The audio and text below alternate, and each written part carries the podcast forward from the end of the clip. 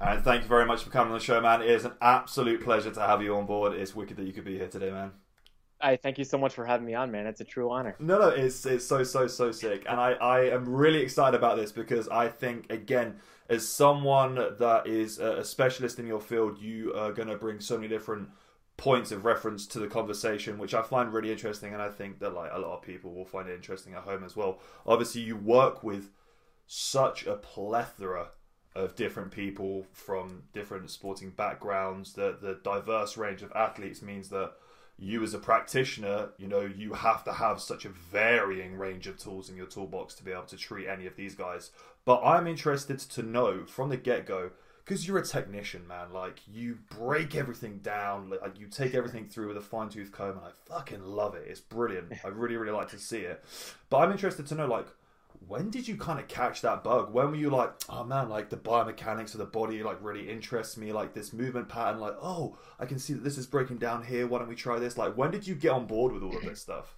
Yeah, I mean, so I went to undergraduate uh, degree college at uh, Truman State University, got my exercise science degree, and in doing so, I remember taking a biomechanics class and just being introduced to the idea of evaluating, analyzing, Um, and basically just digging into the science of movement. I really, really enjoyed that class. And I think really being a weightlifter for as long as I have, I started competing in Olympic weightlifting in two thousand five, so over a decade of time under the bar. And I think the big thing that a lot of people realize about Olympic weightlifting is that it is extremely technique-oriented. Not that powerlifting or strongman isn't, but to a point, you can muscle through a tough squat. You can yeah. muscle through a tough bench, but it's, you can't muscle through a tough snatch.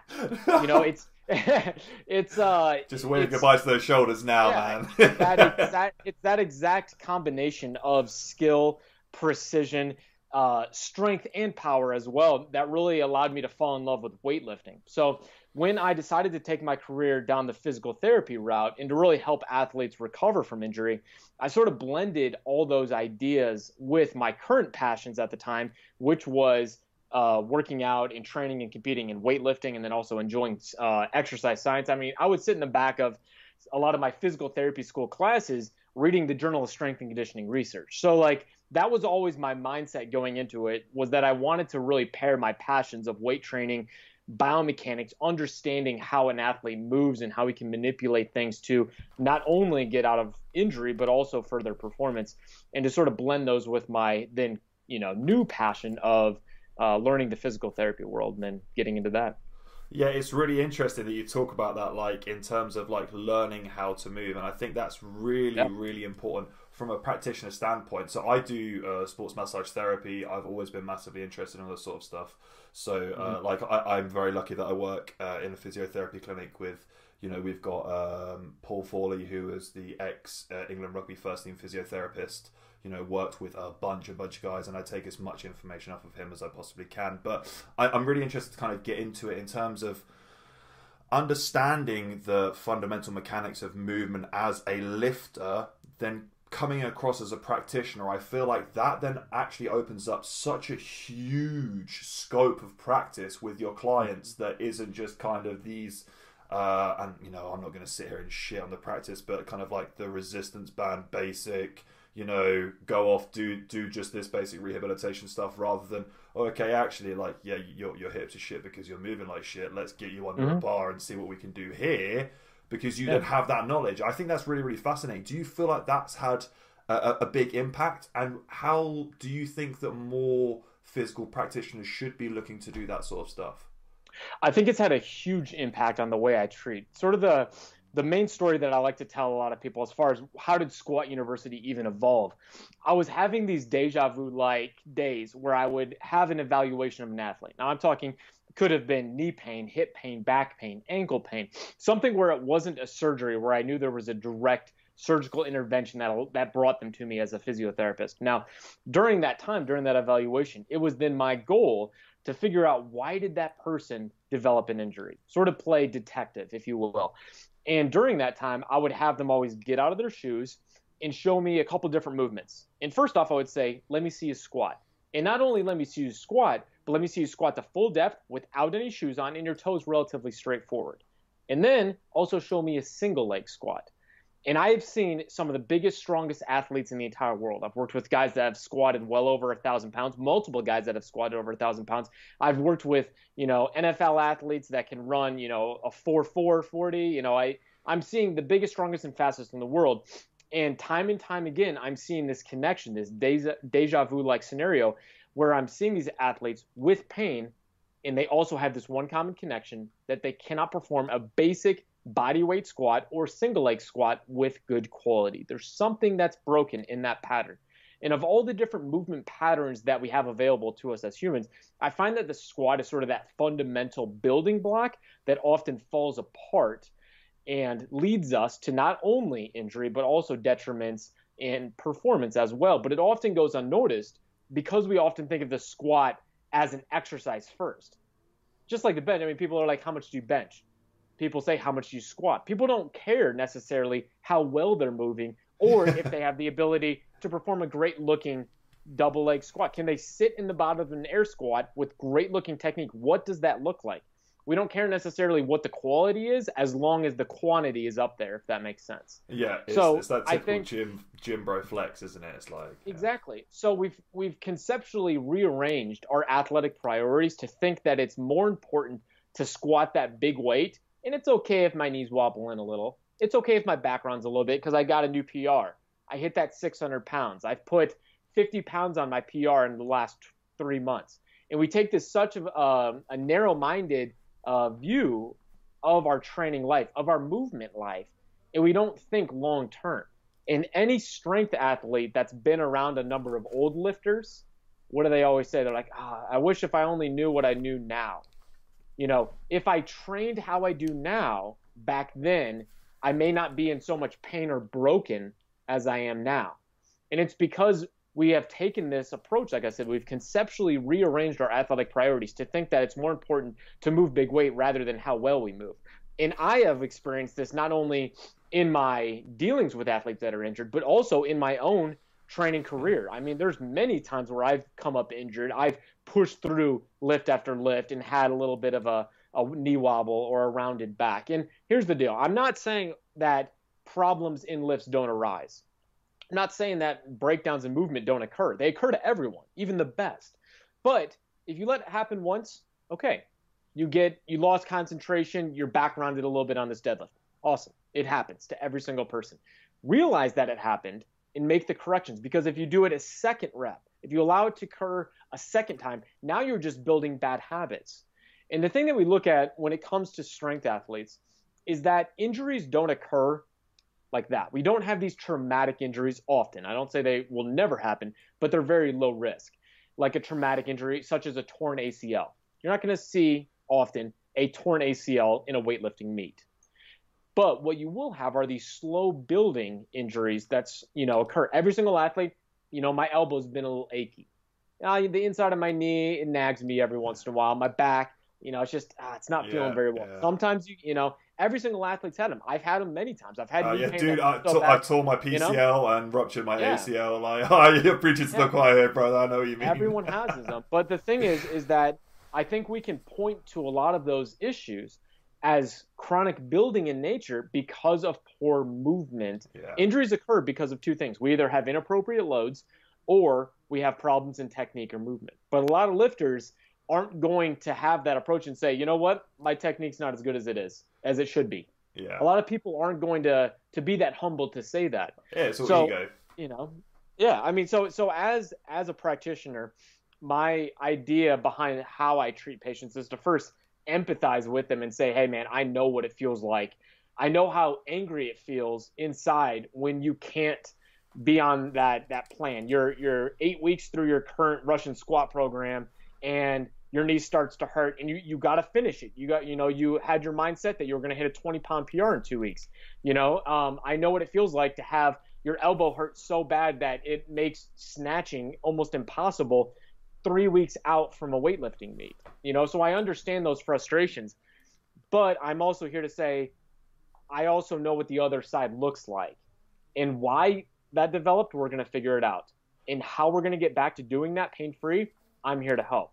So really understanding and taking the the experience in weightlifting, mixing it with my love of, of biomechanics, of exercise science, of weight training, and really bringing that together is how I've crafted everything that I do with weight training. And then to try to just give it away for free as much as possible has really been my mission with Squat University. And yeah. I don't even know if that answered your question, but no, dude, I, that was absolutely brilliant. That was absolutely brilliant. I, I, uh, I think it's it's really really interesting. You know, when we look at the the educational front, and again, you kind of tapped on it then, and I and I'm kind of big at this, talking about kind of longevity, and it's something like, I mean, anyone that follows me on Instagram or or you know is coached by me, they must be fucking sick of hearing it by now. But it's just, it's it's so, so, so true. And I think it comes back around again. It's it's the whole concept of you've you've been run through the mill. You've been injured. You know what it's fucking like to be sat there staring down the barrel being like, okay, man, I know I've got like two weeks out. I know that this niggle is going to seriously hinder me. What am I going to do? You can empathize with those patients. And I think it's, again, it's interesting because it brings uh, another dynamic to your treatment, is that you can put yourself in the athlete's shoes. And again, I don't think a lot of people can necessarily do that.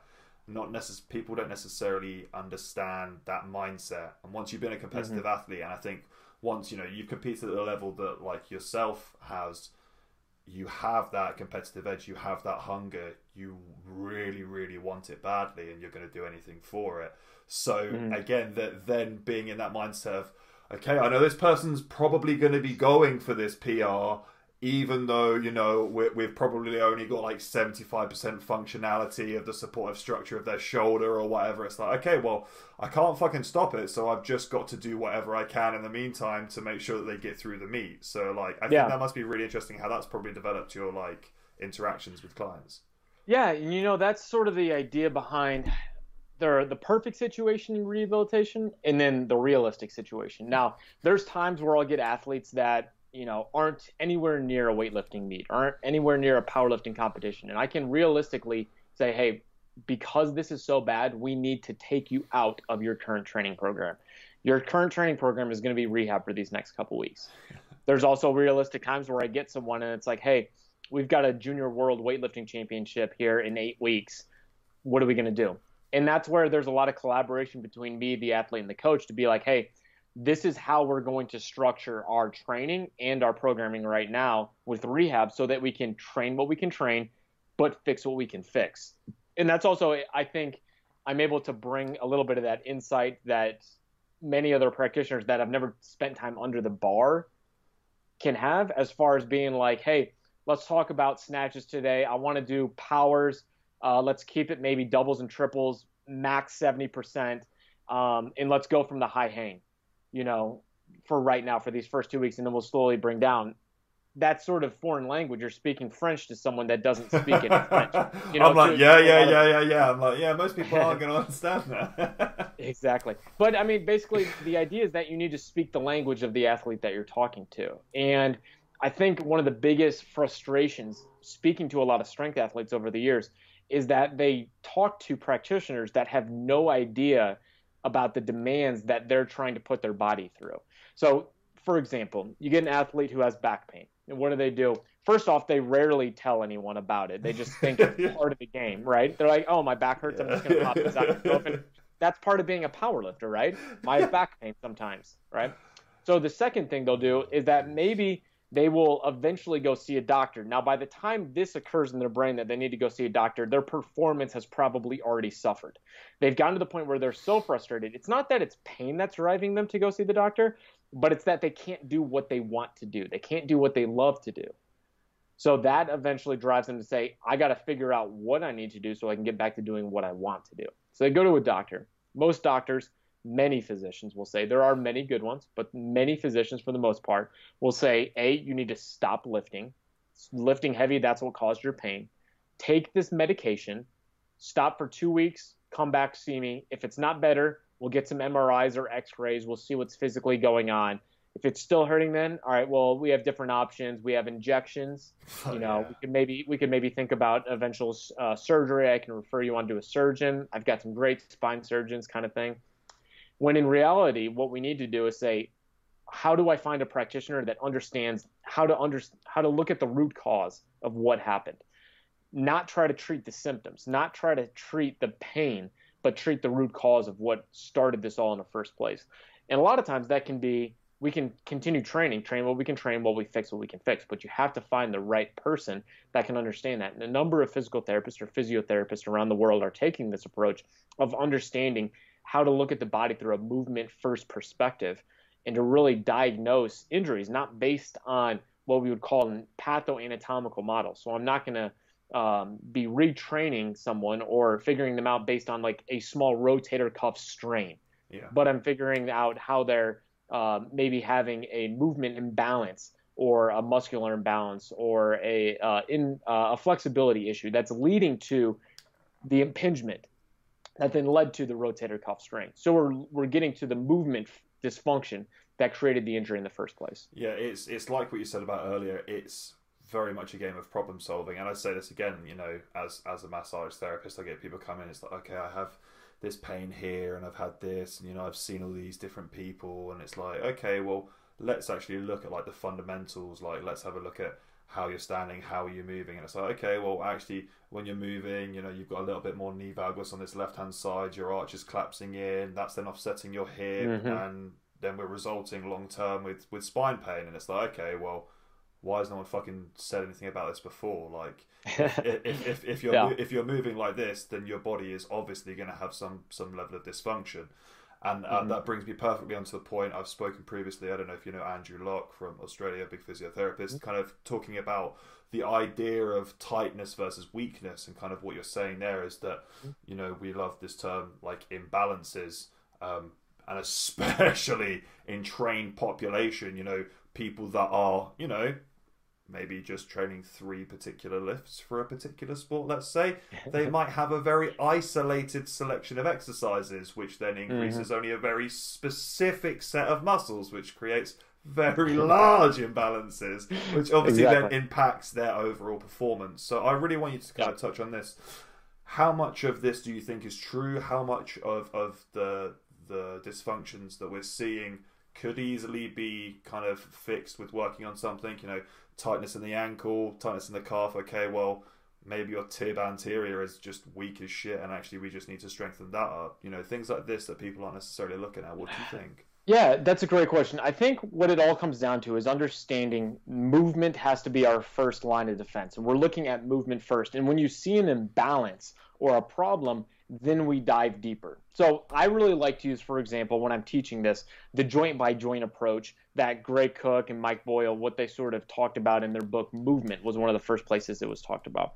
And it's the idea that the body is ever connected. Some people call it interdependency. Basically, there's different levels of the body and how they all correlate and work together to create this purposeful Uh, harmonious movement. If you want to think about it another way, um, if you were to look at a symphony orchestra, it's composed of a number of different type of musicians all playing different instruments, right? We have a tuba, we have a violinist, we have a, a pianist, but while they're all playing different instruments, they all have to play together at the same time for this perfect harmony sound. If not, if you got the trumpets off playing their own thing, that sound is horrible, right? Well, in the same sense, if we look at our body that way, there's different parts of our body, and they all have a different role to play to create whatever type of movement that we're that we're trying to create. So, for example, let's break down the squat.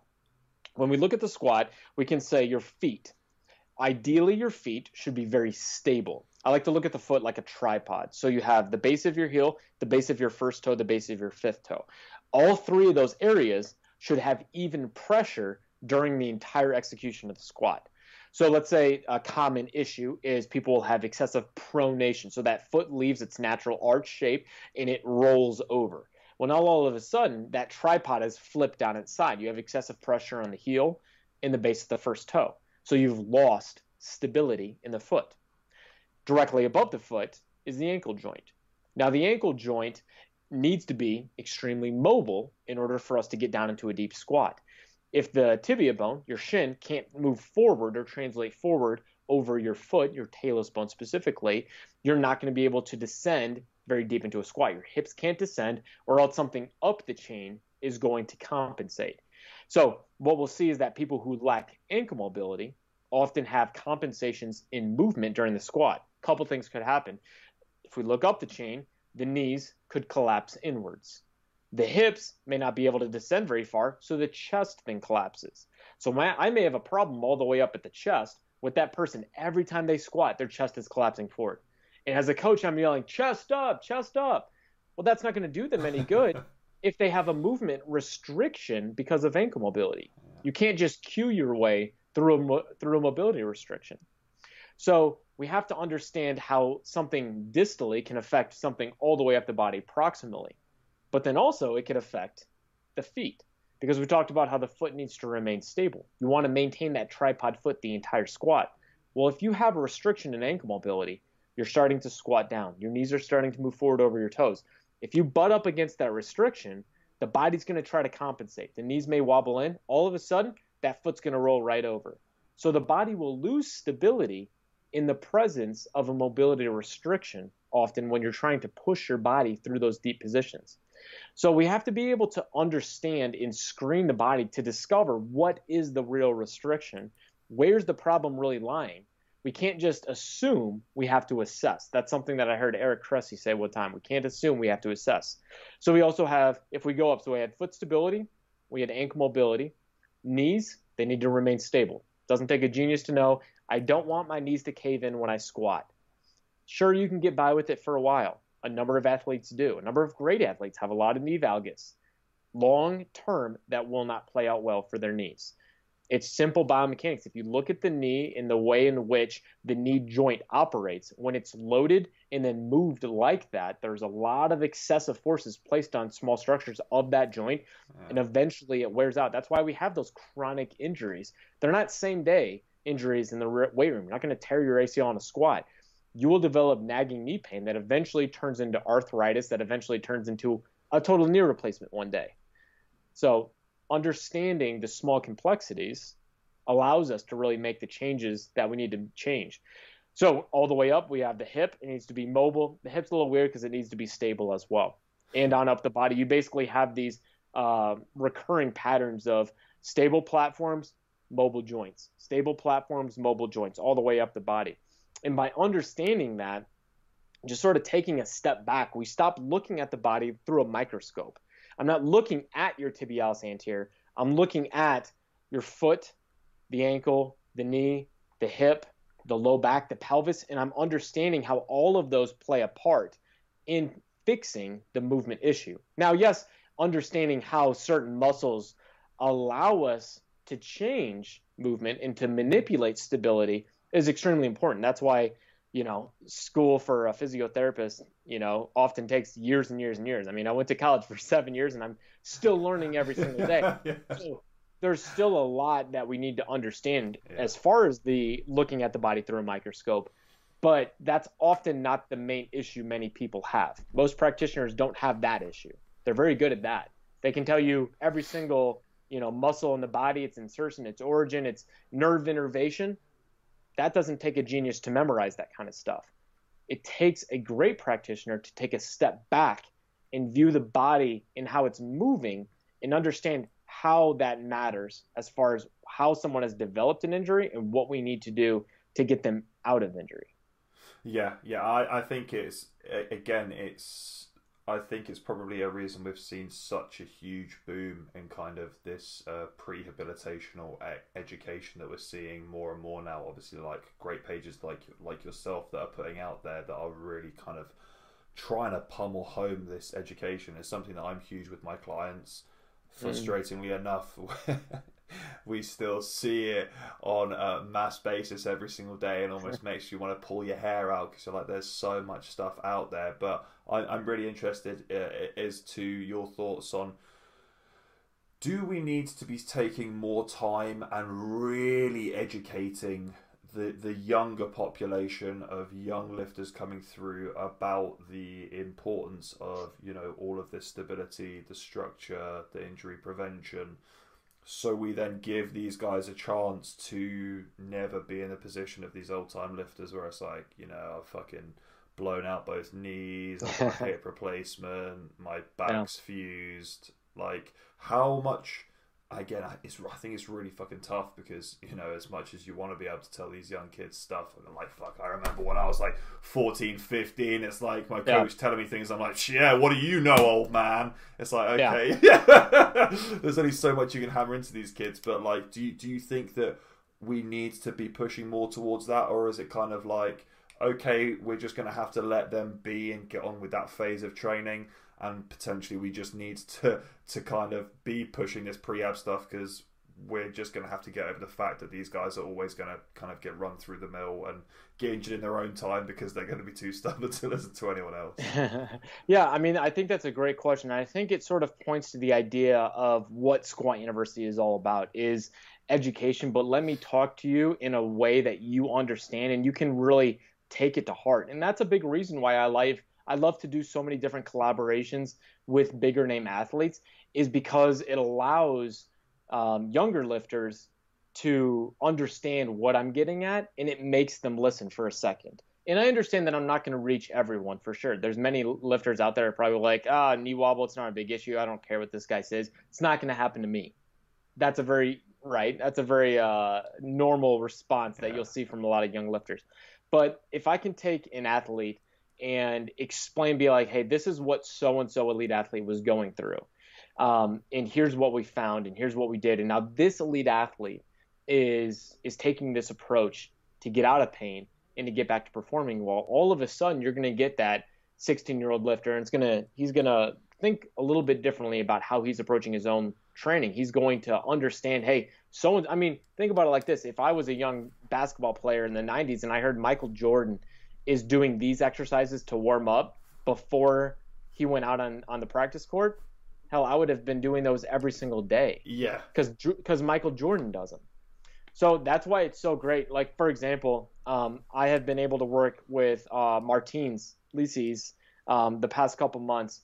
And the thing that I love about Martins is he's very, very uh, great at communicating to all the people that follow him why he's doing everything. He's not just doing the exercises that I give him just because some physical therapist gave it to him to do. He understands the why behind him. And he's telling patients, he's like, or telling patients, he's telling the people that follow him, like, hey, I'm doing this hip airplane because I had an imbalance in my hips and it was causing me to shift during my squat. And that was hurting my knee and my hamstring. So now when I'm doing this, I'm loosening up my hips. I'm my hips, I'm allowing myself to have a more balanced approach to squatting, and I feel awesome. I do these every single day. I think he just released two YouTube videos recently about sort of chronicling this the stuff that we're going through to fix his injuries. Yeah. And he's like, these are the things that I'm doing every day. Here's why I'm doing it. So some young athlete who's looking up to him is going to be like, wow, that's a game changer. You're the strongest man in the world. You can squat, you know, this huge amount of weight, and you're taking time out of your day to do these little things to fix your body and to prepare your body for lifting. Maybe I need to rethink the way in which I'm going about my training. So that's why I love being able to do these type of collaborations, is because I know that it's going to help so many other people. And I know Martins is extremely happy that he's also going to be able to help a ton of young athletes, young and old, that are going through similar things. And they don't have to take that no pain, no gain mindset that we had so many years ago. I hope that dies. There's a time and a place to push our body, but as a strength athlete, I don't need to tell you to get ready for this big lift. I yeah. should, I shouldn't have to tell you. Yeah. If so, you shouldn't be a strength athlete. Yeah, you shouldn't be here. Exactly. If there's five hundred pounds on the bar and you're about to try to hit a ninety percent lift, you're gonna get ready. I don't need to be smacking your back or yeah, yeah. at you. You should be. Some athletes need that. You know, some coaches know when that's appropriate, but most athletes, they know how to psych themselves up for that.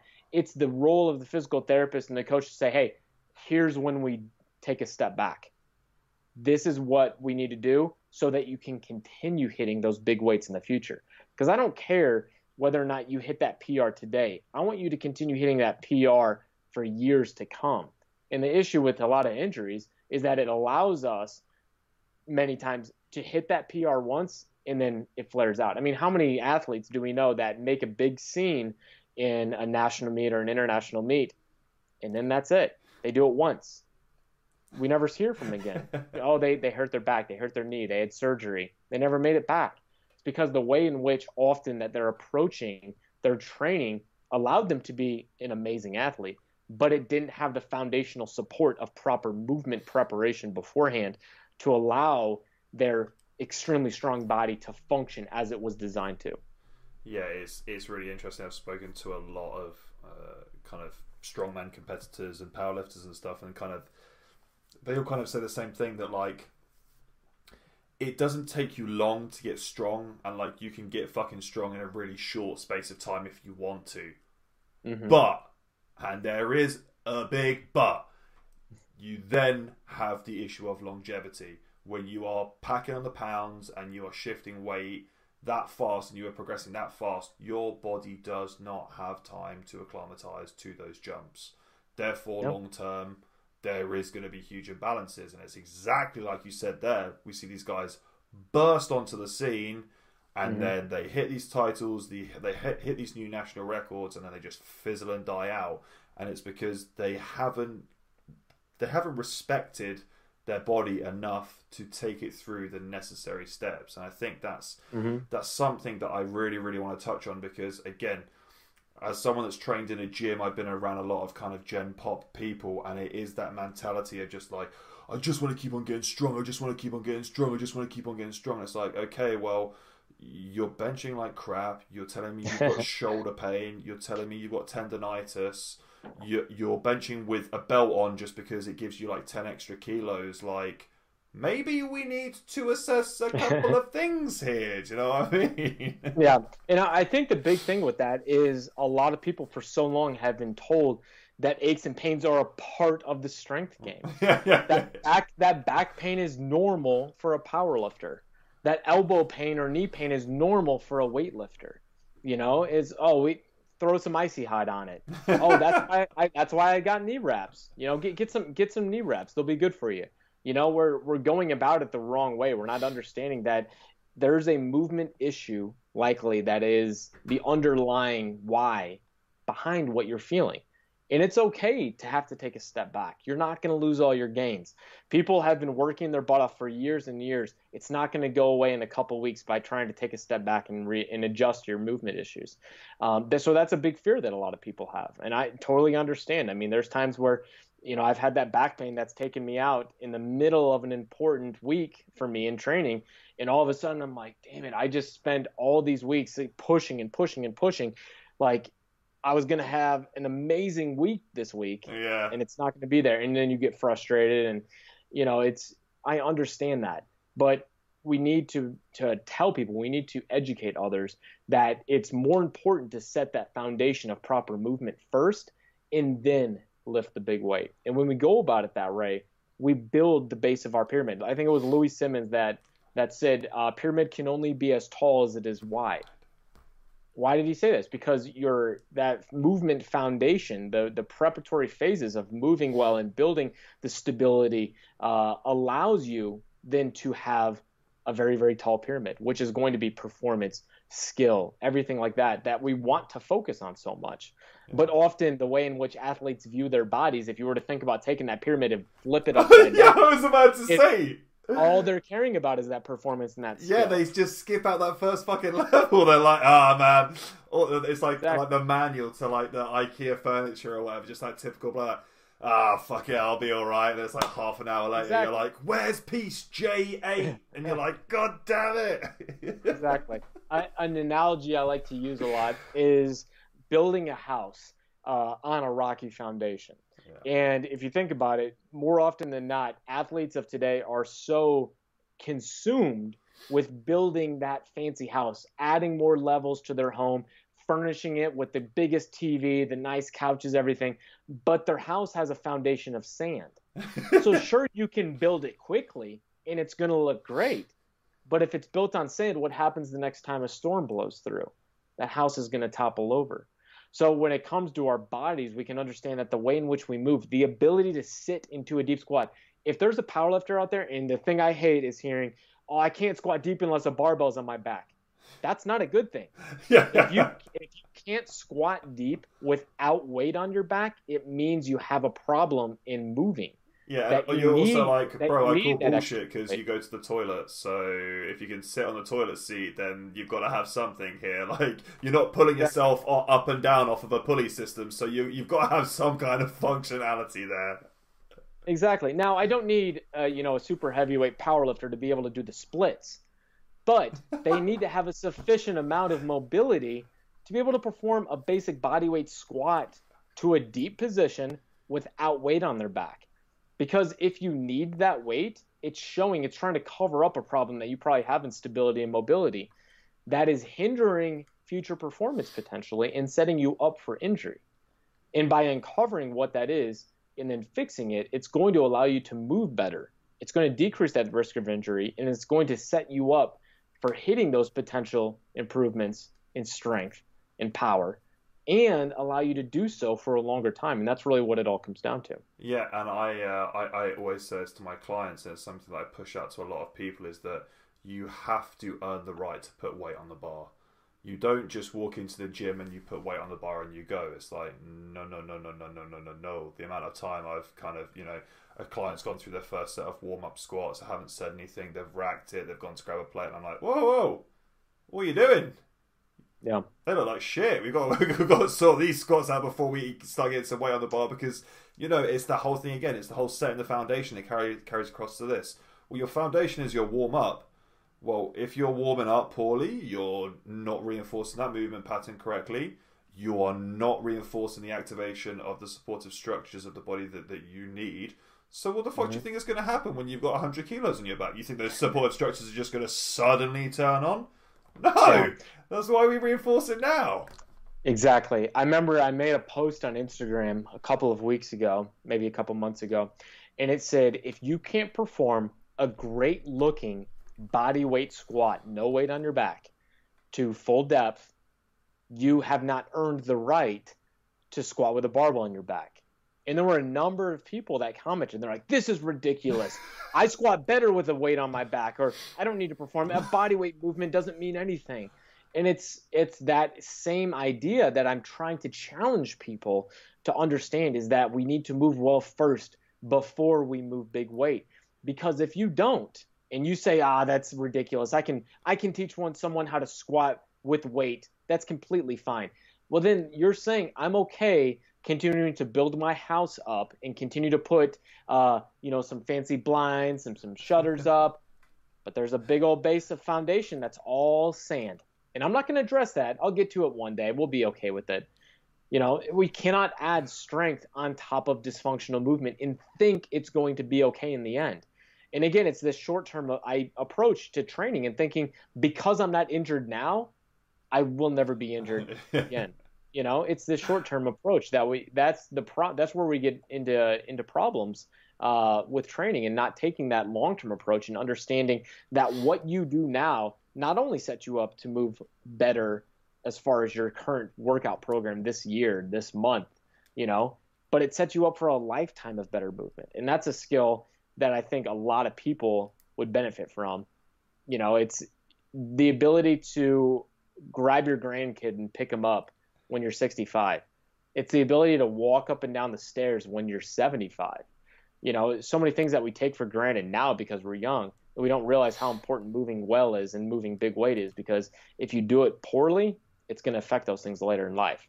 Yeah, and I think it's really interesting, isn't it? Because it's this whole thing of, like, you know, you're talking about kind of weightlifting and these movement patterns to reinforce these structures to give you the longevity and to be able to do these things in later life. Whereas the, there's this very old school stereotypical, like, thought process of, like, you fucking lift weights, you get big, and then you hit like forty, and your hips are fucked, and your back's fucked, and you're like, no, no, no, no, no, yeah. no. That's literally the complete opposite of what we're trying to go for here.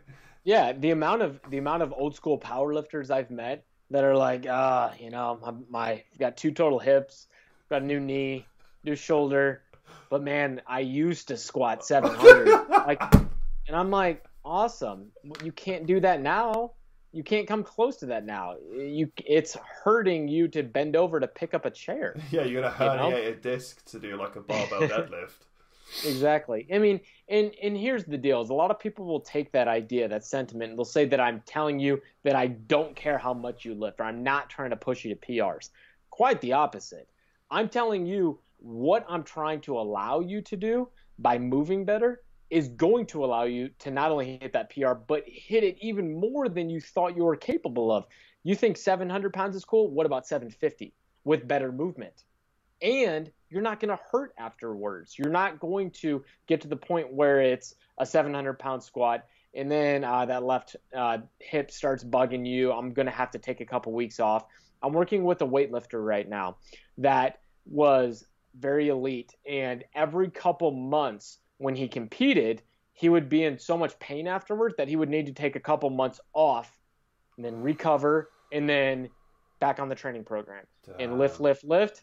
Big meat, do well, and then, all right, I got to take a little bit off yeah. after that. It shouldn't have to be like that if we're moving well.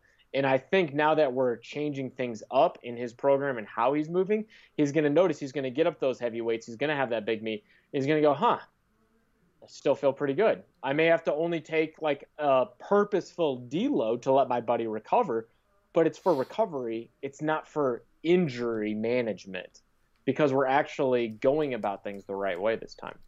Yeah, and it's that whole thing of, you know, every single time that you get these little ni- like niggles and injuries, is it's just like it's another speed bump in the road. And I think that's the issue, is that a lot of people do see it like that, but what a lot of people don't see is they don't see the fucking length of that road and how many speed bumps there are. And actually, if we take out the speed bumps, then the chances are the suspension on your car is probably going to run a lot better, and your car's, your car's going to last you a lot longer. Everything's going to feel better. You're not going to be thrown all over the place inside the cab. Like, everything's yeah. going to feel better. So why don't we look at trying to purposely take some of those speed bumps out by taking a step back and going, okay, well, let's actually look at what we need to work on to be functional and actually move yes. correctly. And that's that's a great analogy, because here's the thing. Um, there's not a single athlete out there who's lifted for a number of years that is never experiencing some ache or pain during the course of a training year. There's always something that's going to flare up, a little bit in the knee, a little bit of hip, a little bit of elbow. There's always yeah. something that we're managing. But the idea is that if we can manage it versus cover it up, then the effects of it don't really bleed into our training performance, and then they don't become things that are chronic in nature. I shouldn't hear you say, yeah, I've been training, and my left knee's been giving me uh, you know, problems for last, you know, year or two. Year or two, that's way too long, you know? That's, that's not a problem then. That's a serious issue that you need to exactly. deal with. Like you mentioned, a speed bump. If there's days that you wake up and you're like, ah, my left knee's a little achy, you know, we need to address it that day. We need to address it that week okay, and understand. Yeah. yeah, we need to go, why is it there? And what can I do? And really, that's all the information that I put out there with Squat University, is saying, hey, your knee's hurting. What's going on? Try these tests. What did you find? Oh, you found that it's a little bit of an ankle imbalance, right versus left side. Let's address that. Did it get better? Awesome. Now you know that your knee pain is likely because of that imbalance. And in fixing this and addressing it, your pain is going to decrease and you're going to get back to performing well. And you didn't have to take, you know, a number of weeks off because all you did was lift, lift, lift, lift, and then break. Because that's the mentality of so many strength athletes, is we push, push, push until we break, then we rebuild, and then we do it again.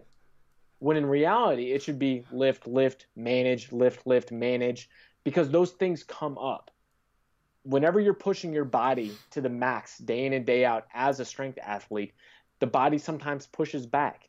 And if we can better manage when it does, that's the smooth, perfect intersection that we're looking for on the road of training, if you will. Yeah, one hundred percent. And I think I think that's probably one one of the biggest things. And I think, you know, really interesting that you talk about working with Martins there, especially for, you know, these these sports that are so that have so many different dynamics to them, is that it is so, so, so important to keep on top of those small little things and making sure that the functionality is always there throughout all of these different patterns. And, you know, yes, that might be a little bit of a shoulder niggle today, but after that press medley that you do, you know, how much more damage are you putting on top of that? You know, how many more mm-hmm. speed bumps are you putting in down the road that you though don't then address, or you walk into a session you're like, oh man, this is really tight, but then you don't spend any time mobilizing or activating or doing any, you know, self-myofascial release. It's like, okay, well, we have the option here, so let's let's no. maybe maybe start taking them. And I think it's, again, this brings brings us on to kind of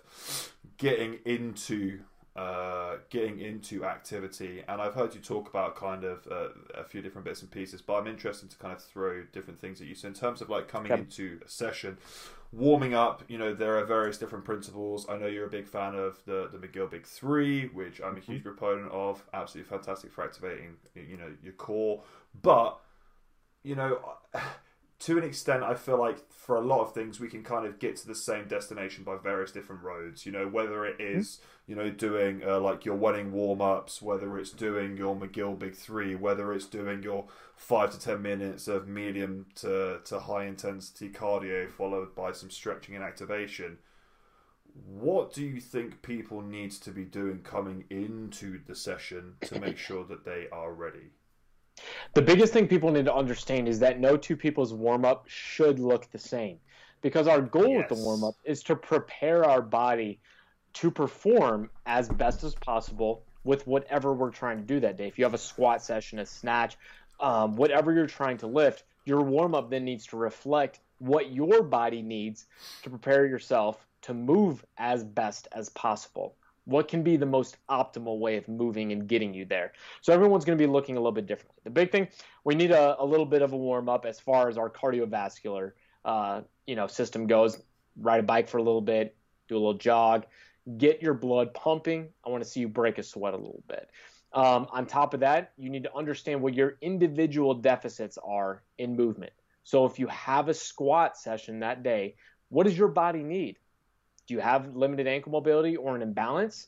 You should have already tested that. You should know, hey, I'm spending a little bit of time on my ankle mobility. Um, I need to spend a little bit of time on my right hip. So you're going to address those things, understanding what the end goal is. I need to be able to move well in the squat. So you're going to address those things, and this should not take more than five, ten minutes. And then you're going to get under the barbell. Again, an open barbell.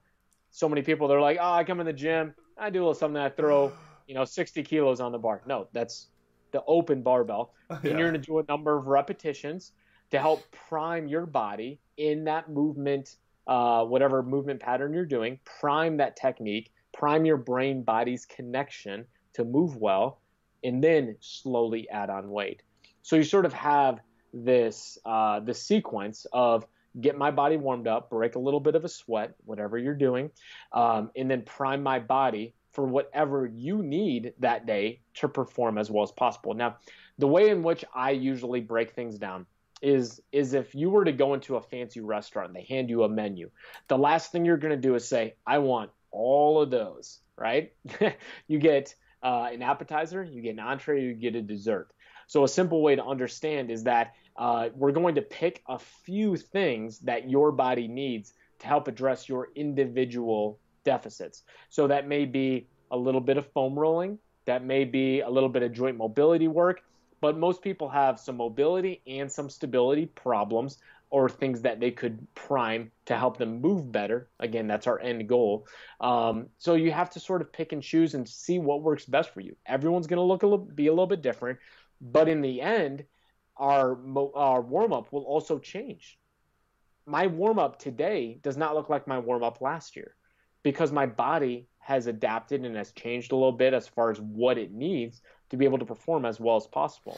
There's some things that are consistent.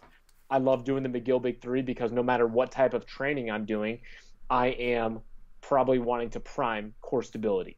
That's a, a big one for almost every single power lift. Um, for example, uh, being able to get into a very deep squat position is key for a snatch or clean and jerk. So I'll do some hip and ankle mobility. Sitting down in a deep goblet squat is great for me.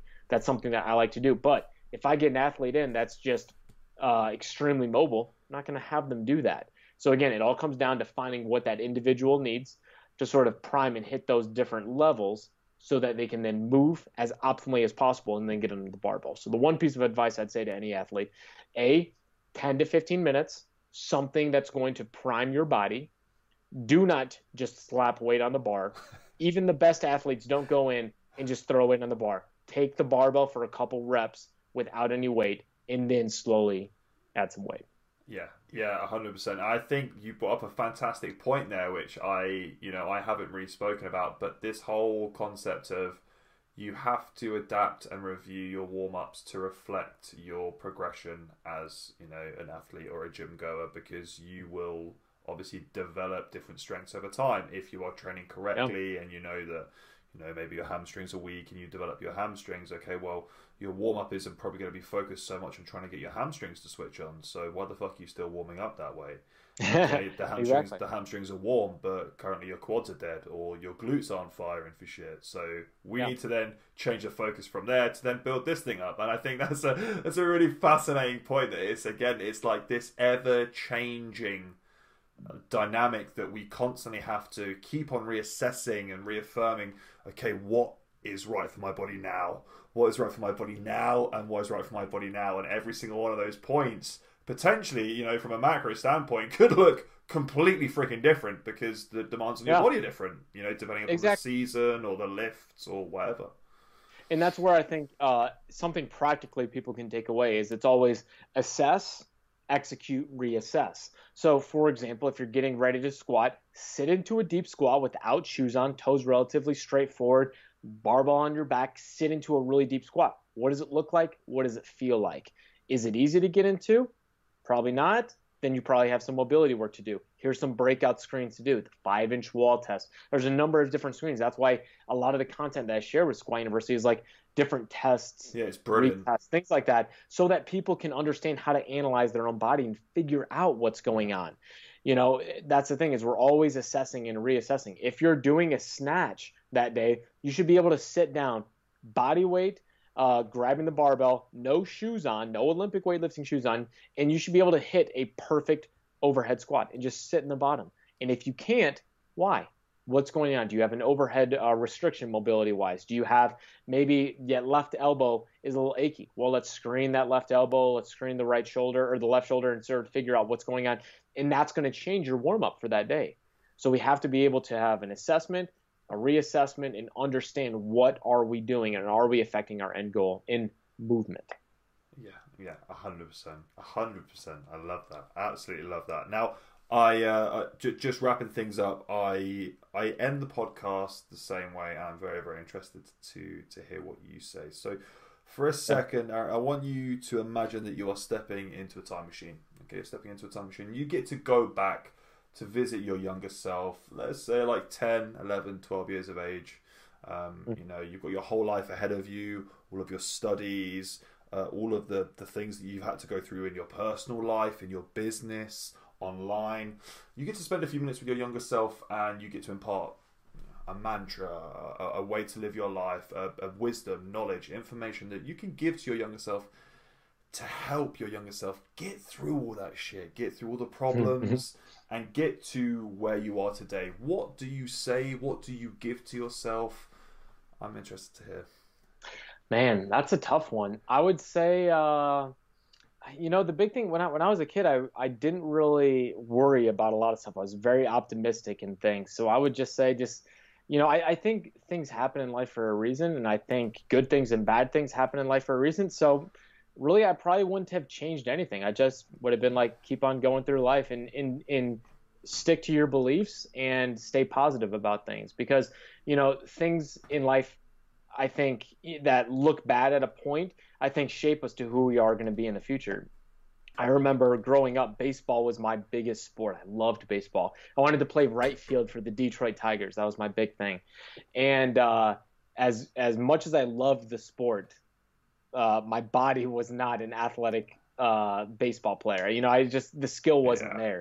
Um, and I tried and tried. I would take out, you know, I had a batting cage that I would put up in my, in my parents' garage, and I would just take cuts and cuts out all night long, try to get my, get my swing down. I'd read books on how to hit three hundred, you know, I'd do as much as I could, you know, staying after school and doing drills by myself to try to become a better baseball player. And in the end, you know, I didn't do very well in baseball. I uh, tried out for my college team, ended up hurting my elbow in tryouts. But then that next week, I found the Olympic weightlifting team at Truman State University. You know, so it's like sometimes things that yeah. um, we try so hard. I, I think the big thing is just keeping, you know, an optimistic viewpoint and understanding yes. that if you keep working hard at whatever aspect that you're that you're doing and you truly have passion for things, good things are going to happen in the end.